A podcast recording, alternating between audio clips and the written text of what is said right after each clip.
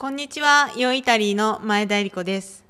ヨイタリーでは、イタリアのワイン、食、ファッション、観光に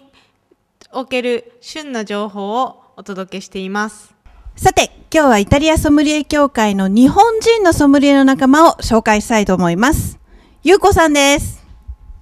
はじめまして、名田優子です。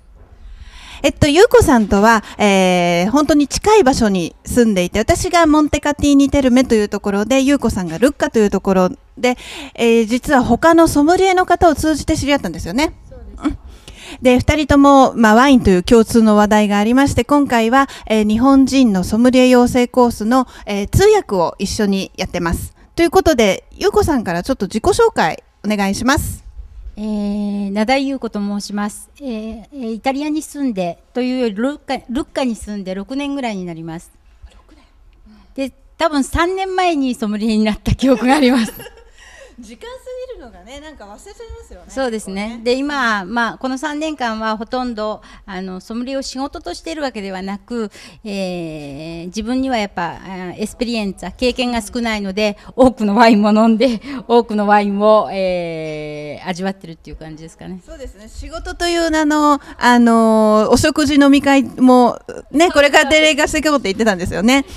もともと、ゆうこさんはまずイタリアに来たきっかけっていうのは何だったんですか？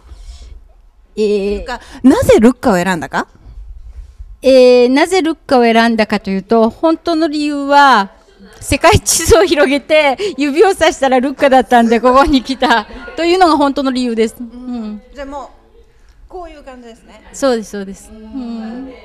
そして今、まあ、このソムリエという仕事を、というかソムリエという世界に入ったんですけど、ソムリエという世界に足を踏み入れた理由は何だったんですか？とまあえー当然そういう形でルッカに来てますんで、もちろん来る前にはイタリア語も知らなかったですし、知人もいなかったですし、えーつてもなかったわけで、えー偶然にまた知り合った私の家の近くの友人が、ああ最高最高の女友達ですけれども、アグロツーリズムをやってて、ブドウ畑を持ってて、オリーブ畑を持ってて、その彼女の影響から、あの彼女がじゃあルッカで、えーソムリエのコースが始まるっていうことで、えー彼女と一緒に、まあ、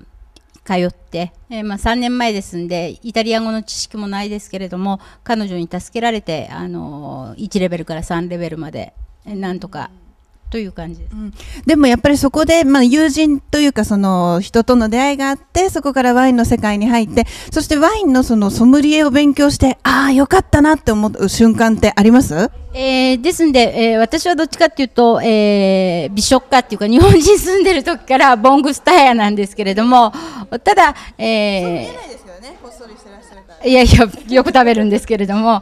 でも、はっきり言って、日本にいた時は、料理には興味があっても、ワインにはあまり興味がなくて、日本のレストランでおおすすめしてくれる、その、うん、ソムリエさんがおすすめしてくれるのを単純に飲んでたっていう感じですよね。唯一、もし、客として言えるとすれば、値段的なもんで、あまり高いワインは飲めないしという。ただ、えーソムリエになって大きく変わったことは、今は料理を重視するんじゃなくて、それぞれのワインがそれぞれの個性を持ってて、仮に若いワインであろうが、えー生まれた年があまりいいワインでなくても、それぞれがそれぞれの個性を出してるので、どちらかというと、そのワインを重視して、それに合っ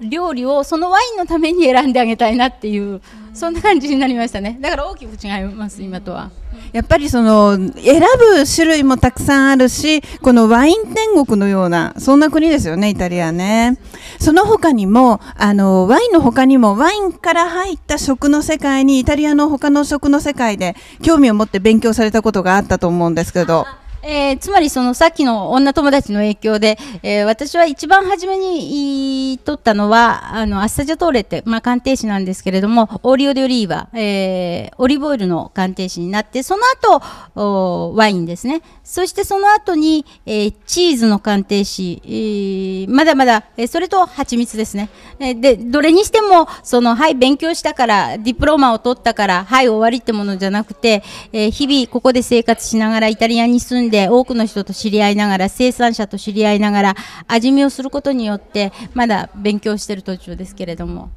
これからの夢って何かありますか？う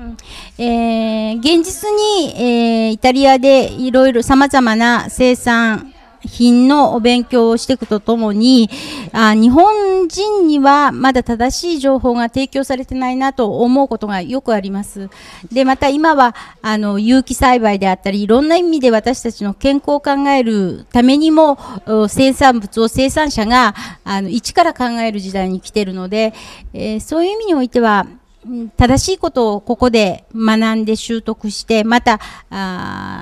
味わってみてえ将来的には日本の皆さんにそれを日本人に分かるようにお伝えできたらなと思います。ある意味それがミッションですよね。私たちがね、ここからでイタリアの大地からいろいろ知識をもらって、それが一つのミッションで日本の私たちのやっぱり生まれた国にも伝えたいっていうことって。正しいことをね、あのオーバーに表現するわけでもなくそれをあの小さめに表現するわけでもなく正しいことを正しくお伝えするということは私たちが大いにこれからやっていけることじゃないでしょうかね。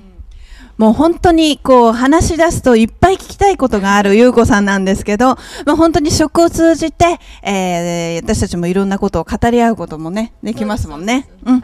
はい。ということで、えー今日はソムリエの優子さんをご紹介しました。今日のニュースは以上です。ではまた次回、良いイタリにて。チャオ